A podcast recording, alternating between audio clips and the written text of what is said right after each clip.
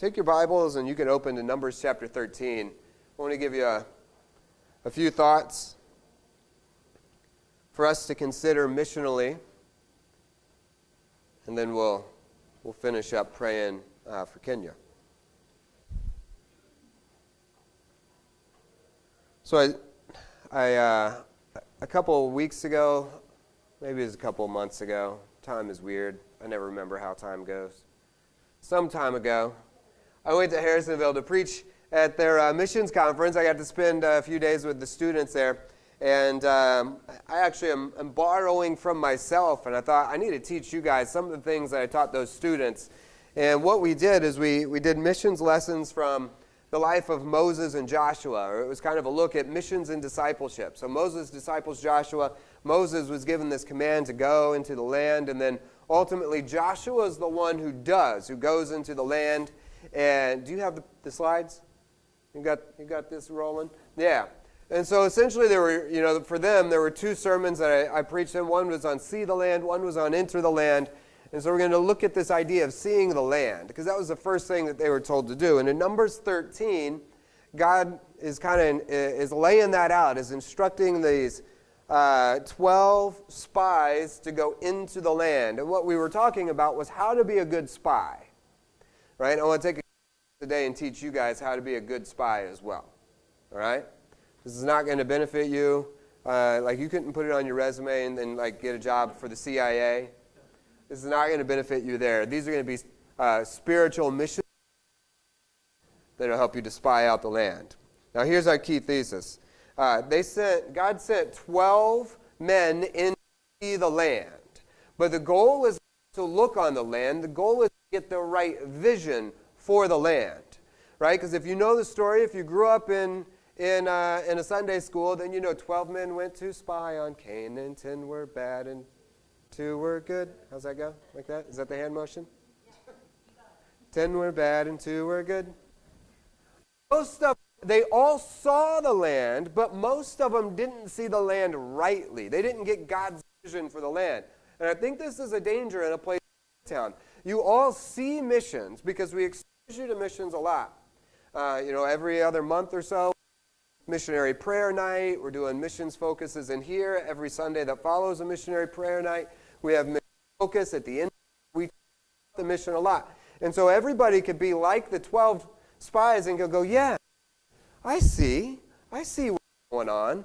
But in reality, you never actually get God's heart for missions, and you never actually see the mission right because you don't allow God to give you the vision for the mission.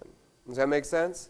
And so our fear my fear is that we have, you know, 12 or whatever our number is. We have 600 in Midtown that all feel like they're a part of it just because of association with a mission sending, uh, reproducing church. And they go, yeah, yeah, no, I'm, I'm a part of the mission. See the mission. But you're really like the 10 who come back and go, yeah, I went on a mission trip. Or, yeah, I saw the field. What'd you see? It was awful. You go, what? Only two came back with the right response. All right, so how do you become then a good spy? What was different about Joshua and Caleb? Uh, number one, they knew the mission. All right, this is the first thing we need to see. If we're going to be able to see the land or see the mission rightly, you actually have to know what the mission is. So, Numbers chapter 13, verses 1 and 2 And the Lord spake unto Moses, saying, Send thou men, that they may search out the land of Canaan, which I give unto the children of Israel. Of every tribe of their fathers shall you send men, every one a ruler among them. Skip ahead to verse 8, and you see of the tribe of Ephraim, uh, Oshea, the son of Nun. By the way, that was his name. Joshua, a lot of people forget this, is one of those people in the Bible where God changes his name. He goes from Oshea to Joshua. We think about Saul, Paul, we think about the easy ones, but Joshua is one of them too. Uh, verse 16 These are the names of the men which Moses sent to spy out the land. And Moses called Oshea, the son of Nun, Jehoshua. And Moses sent them to spy out the land of Canaan. And he said unto them, Get you up this way, uh, southward, and go up into the mountain, and see the land, what it is, and the people that dwell therein, whether they be strong or weak, few or many, and the land, and what the land is that they dwell in, and whether it be good or bad, and what cities they be that they dwell in, whether in tents or in strongholds, and what the land is, whether it be fat or lean, whether uh, there be wood therein or not. and be of good courage and bring the fruit of the land. Now, the time was the time of the first ripe grape. So that was the instruction. And, and this is important for us, you know, for people like me, for people like Dell, uh, who lead in missions, we have to make sure that, the, that the, the congregation, the people, clearly know what the mission is. You have to know the vision. And so Moses lays out some really clear points. When you're going in, you're looking at tents, you're looking at fruit, you're going to go up this way to get in. Count the people. Are they strong? Are they weak? And so Moses lays it out. If they were taking notes, they would have had a checklist of things that they should pay attention to. And then they come back and they give a report. And the report happens for you know, a few uh, verses down, uh, starting in verse 26. And they went and they came to Moses and to Aaron, this is after been in, and to all the congregation of the children of Israel unto the wilderness of Paran to Kadesh, and brought back word unto them, unto all the congregation, and showed them the fruit of the land. So they did what they were instructed to do, at least at some level. They said, Bring back the fruit, and they got that, and they did. And they told them and said, We came into the land whither thou sentest us, and surely it with milk and honey, and this is the fruit of it. Nevertheless, strong in the land, and the cities called and very great. Moreover, we saw there, we saw the children of Anak there. Those are giants. And the Amalekites dwell in the land of the south, and, and the Jebusites and the Hittites dwell in the mountains, and the Canaanites dwell by the sea and by the coast of Jordan. And Caleb stilled the people before Moses and said, Let us go up at once and possess it, for we are well able to overcome it. But the men that went up with them said, We be not able to go up against the people, for they are stronger than we. And so you have Caleb here who takes the lead. Uh, in, in, terms of this good report. And Joshua is going to jump in with Caleb. And what we'll see is 10 say no way, and 2 say yes, we can do it. Now, the issue here is that 10 of the people don't actually remember what the true mission was. And so, therefore, they're making wrong applications. And when we don't understand the mission, we will always make wrong application. We'll get involved in, in wrong missions. We'll start, we'll start working for wrong objectives, and we won't actually get anything accomplished. Let me take you back to Deuteronomy and show you real clearly what the mission was. Deuteronomy 122. And they came near unto me, every one of you, and said, We will send men before us, and they shall search out the land, and bring us word again by what way must into the cities, uh, uh, must go up, and into what cities they shall come. Deuteronomy 133. And who went in the way before you to search out the place to pitch your tents and fight? Oh, that's not the verse I want. Uh, oh, yeah, it is. I don't know. I put it up there. Yeah, there it is. Sorry. I didn't read far enough who went in the way before you to search out search you out a place to pitch your tents in and fire by night to show you by what way you should go and in a cloud by day. This is the key. This was the core of the mission was to figure out what way to go in. You see that in both of those verses. You go before us, you figure out the way to go in. In fact, God had been showing you that all along. God was leading you by fire and by cloud to show you the way. Okay? That was the mission. The report that came back was they're too big and they're too strong. We can't fight them. And that's because they missed out on something critical. This is the first key that I want you to get. The only way to look at the mission rightly is to figure out how you get involved not if you should get involved. The issue for Israel was never to figure out if they should go into the land of Canaan. The issue was to figure out how they should go into the land of Canaan. By what way? Essentially, it feels to me like, like God was saying, I'm going to give you the land. You guys are going into the land. I want you to go and spy it out and decide how you want to approach it. Come up with a plan. And it's almost as if God was saying, it really doesn't matter what plan you come up with, because I'm going to do the thing.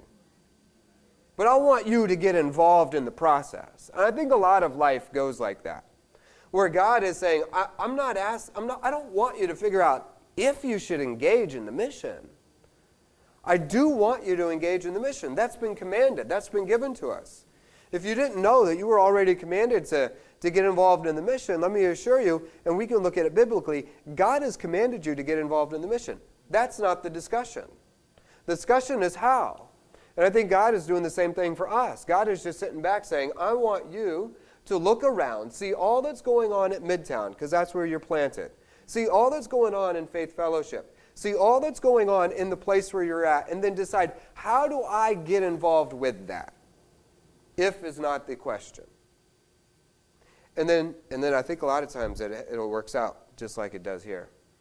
Where God's like, as long as you make a plan, you're like, I think I fit this way. You know, you, you pray about it and you trust the Lord, God's like, okay, let's roll with that. You're, you're, you're obedient. You're taking steps forward. You decided, uh, maybe you were led by the Lord to support missions. Praise the Lord, do it. God's like, all right, then I'll multiply that. I'll support that. You go, I think God is leading me to go on the Tampa trip. Praise the Lord. And God says, good, that's how you get involved. And God gets behind that. And God says, I'll multiply that. I'll support that. And so they completely lost sight of the, of the real mission. And we cannot lose sight of the real mission. And the real mission is how does God want to use me in missions? Okay?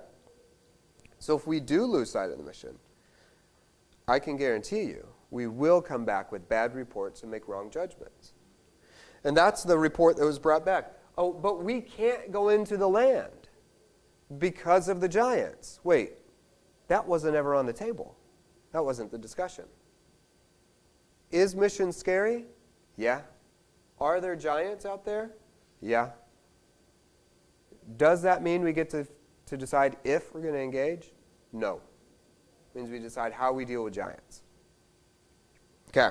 So we have to know we have to know what the, the mission actually is. If we don't know the mission, then we will fail. Next we need to know the distractions. There's a number of distractions that, that show up here you know, as they come back, unfortunately, in this case, one of the distractions is the majority. You have 10 men that are saying we can't do it, and you have two that are saying we are.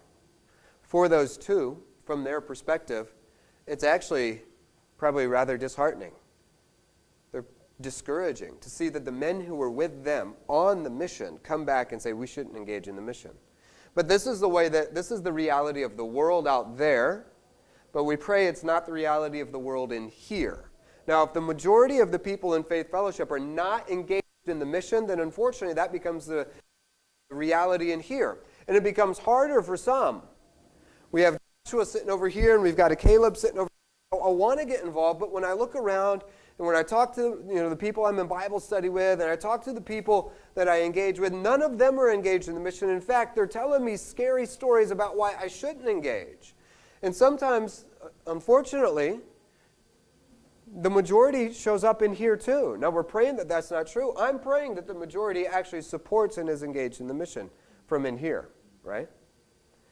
But the reality is, is that outside of here, the majority will not.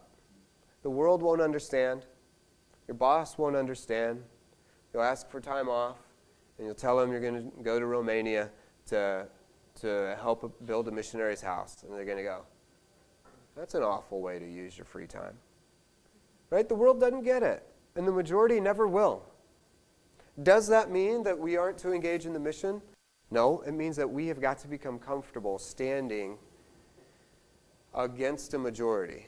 And a lot of, you know, this is preacher talk. It's a good preacher talk, but here's preacher talk. You plus God equals a majority. There you go. Old preachers say that all the time. But if you got God on your side and you know you're standing with Him, you're still in the majority. So that's a good place to be. Most of the spies brought back a bad report. They lost sight of the vision. But what about you? Are you willing to stand against a majority? Um, it, you know, um, does popularity matter? Oh, it does in our culture currently. I mean, that used to be an issue for middle school, high school kids, but now apparently uh, you know, 30, 40, and 50 year olds are just like high school kids because it's like I need to. I'm on. I'm on TikTok and I'm on this and I'm on that. I got to make sure that people like me. Like the majority really matters to us now somehow. That mindset has overtaken adults. Remember, you know your dad, your grandpa's generation. they don't care about what them neighbors think or anyone else. You, you, you, and you did. You remember being in middle school and going to, to the store with your dad, and you're like, really, Dad? You can dress like that? Like it mattered to you, and Dad's like, I don't care. Right? We need some of that. Another distraction is this the opposition. Uh, what they saw in the land were giants. Right? And there, is, there, there really are giants that, that we will have to face if we choose to engage in the mission. Uh, there are all kinds of things, and, and, the, and the report was we are grasshoppers in their sight. We're just like these annoying little insects. No more grasshopper, right? So there are giants, and sometimes they are our bosses. Like our boss could be a giant. He has authority over me, he has power over me, he gets to decide all kinds of stuff. Maybe your husband is a tyrant. Uh, maybe he's the one that's, that's against you and against the mission. Maybe, you know, it could be all kinds of things that, that come into our life. Uh, it could be our financial situation could appear to be a, a giant. Our, our work situation could appear to be this giant. There are all these things that we look at and say they're just too big and I don't know how to deal with them. Well, does God? Can he deal with them? They look at it and they said, well, the children of eh, the Amalekites are there, the children of Anak are there. Oh, and by the way, they have a walled city, uh, Jericho. I don't know if you guys know about Jericho. It's got big walls, it's real scary. Building relationships can be hard as adults in our current world. For some of us, that can be a giant. Um, you know, people will often reject the gospel the first time you share it with them. That can become a giant. Do I share it again? Do I keep going back? Do I keep chipping away at this walled city? Then this, this is the way people work in, the, in our current world. They are walled up. They have these fortresses around their hearts. They are like Jericho, wholly shut up. But the Lord can bring those walls down. This was the, this was the answer in Exodus you know, chapter 3. God said it from the very beginning. He told Moses, uh, and, he, and, and Moses said unto God, Who am I that I should go unto Pharaoh? and that I should bring forth the children of Israel out of Egypt. Remember, Moses had these reasons why he couldn't go. And one was, Who am I? And God's answer to Who am I was, I'm with you. Who are you? You're right. Who are you? That's a good question, and we've talked about that before. Who am I that I could go? Well, God is with you. End of discussion. In fact, God kept making that point all throughout, you know, uh, from, Abra- from, from Adam all the way to Moses. God just kept saying, I'm with you, I'm with you, no worries, I'm with you, I'm with you, I'm with you. And so here's another point for application in terms of dealing, you know, just with giants and dealing with distractions and dealing with the majority. The natural man is easily distracted. So I actually have to work to stay on target. Distraction comes easy. I've got uh, an 11 year old, a 10 year old, a 7 year old. One thing that we work on in our house is finishing your, your task, staying on task, not getting distracted. Any other mom? I'm like, I am amazed how you can get one thing out and I can give you an instruction. Make, make sure you deal with that before you move on and four minutes later I walk through the house and that thing is laying on the floor over here and you've moved on to something else. What on earth is going on? That's the way the natural man works. I was like that, and if I'm not careful, I am like that, even as an adult. I sit down to, to tune in, and things pull me away. To be honest, I, I feel like I have more struggles now keeping my, my mind on task than I did in my 20s. I don't know what's up with my mind, uh, but I have to work hard. I have to pray. I have to be intentional about staying on task. So the natural man wants to be distracted. But we need to know what the giants are. We need to know what the distractions are. And then we need to make it a point to say, hey, I recognize I'm going to get off task. So I got to be I got to be target focused. I need to know my target, and then I got to stay on it. Next, uh, we need to know the consequences. This is the last thing I'm going to give you, real quick, and then we'll pray for Nairobi. Joshua knew that being a bad spy was disobedience. Right? He couldn't just come back and bring back a, a, a, bad report and, and think that, that he's doing his job. And this is what some of the others misunderstood. What Joshua recognized, the consequence of not fulfilling the role that he was given, was not just that uh, up a little, it was disobedience before the Lord.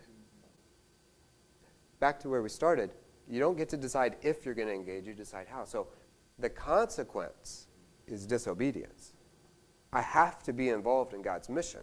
If I'm not, it's disobedience. Joshua knew that lack of faith was due to a wrong perspective. When they all went and they all saw the same thing. They saw giants, they saw walled cities, they saw milk, they saw honey, they saw all those things.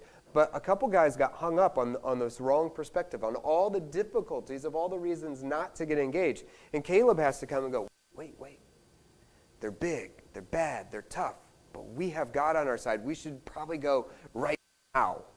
Like Caleb doesn't even want to take a nap, get a snack first. He's just ready to go. He's like, let's just grab our swords and go fight them now. That was perspective. Joshua knew that the consequence of not obeying God was far worse than what the giants could do to him. And that's important. Because we consider the consequences of getting involved in the mission. And we say, I might lose my job, I might lose my friends, people won't like me, all these things could go wrong. At the big level, you think, man, God might send me to somewhere like Pakistan, I might lose my life, I might lose my wife, uh, I might, I don't know. There was a guy with us, but not really with us. We never met him. He was there in Pakistan just before us. He got captured by the Taliban and they, they cut his finger off. They were mad because he said, There is one God. They said, Well, watch this. We'll cut your one finger off. And that left him with three. And he's like, That's funny because that's the Trinity. He just left me with the Trinity. He took away the one, but we still got the three. Anyway, you hear stories like that and you go, That's scary. Yeah, well, you know what? The consequences of not engaging in God's mission are greater than the consequences of fearing what could happen. Returning to Egypt was not an option, staying in the wilderness was not an option. But this is what we do. We look around and we go, well, the mission's hard, the mission's scary. I know I'm saved, I know God brought me out of Egypt, but I'm just going to keep wandering in this wilderness for a while. That's not an option. In, the nation of Israel, they even try it. They go, yeah, but you remember the garlic, you remember the fish, you remember the leeks. We could go back there. Egypt wasn't so bad. But that's not an option either. You're a child of God. The option to go back into the world is not a real option, nor is staying in the wilderness. Take the land. God has a land, a place that He wants to bring you to. So the, you know, the only other option is, is death. And that's what it was for those who were disobedient. God said, fine, then everybody over the age of 20 will die in the wilderness. Save Joshua and Caleb. Two men over the age of 20 out of you get the number. It's you know 400 and some thousand uh, adults. Out of 400 and some thousand, two go in.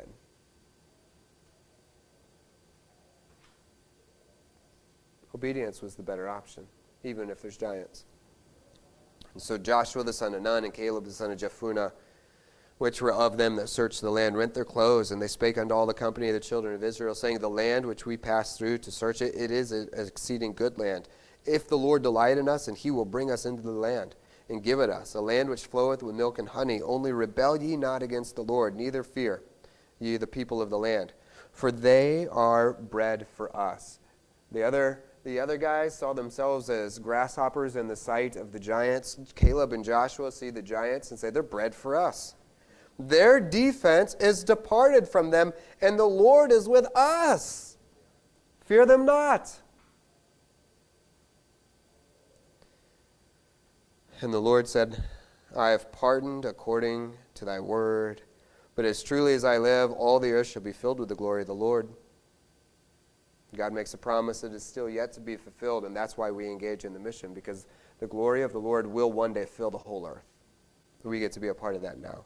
Because all those men which have seen my glory and my miracles which I did in Egypt and in the wilderness, and have tempted me now these ten times, and have not hearkened unto my voice, surely they shall not see the land which I swear unto their fathers, neither shall any of them that provoked me see it, but my servant Caleb, because he had another spirit with him, and followed me fully.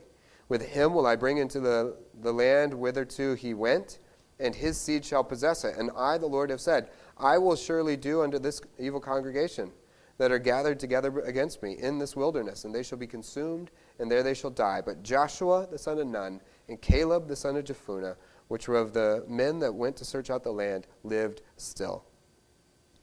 And that's it. That's our, our last key point. The consequences of not engaging in the mission are far steeper or far worse than anything can happen to you in the mission because the glory of the Lord will fill the earth.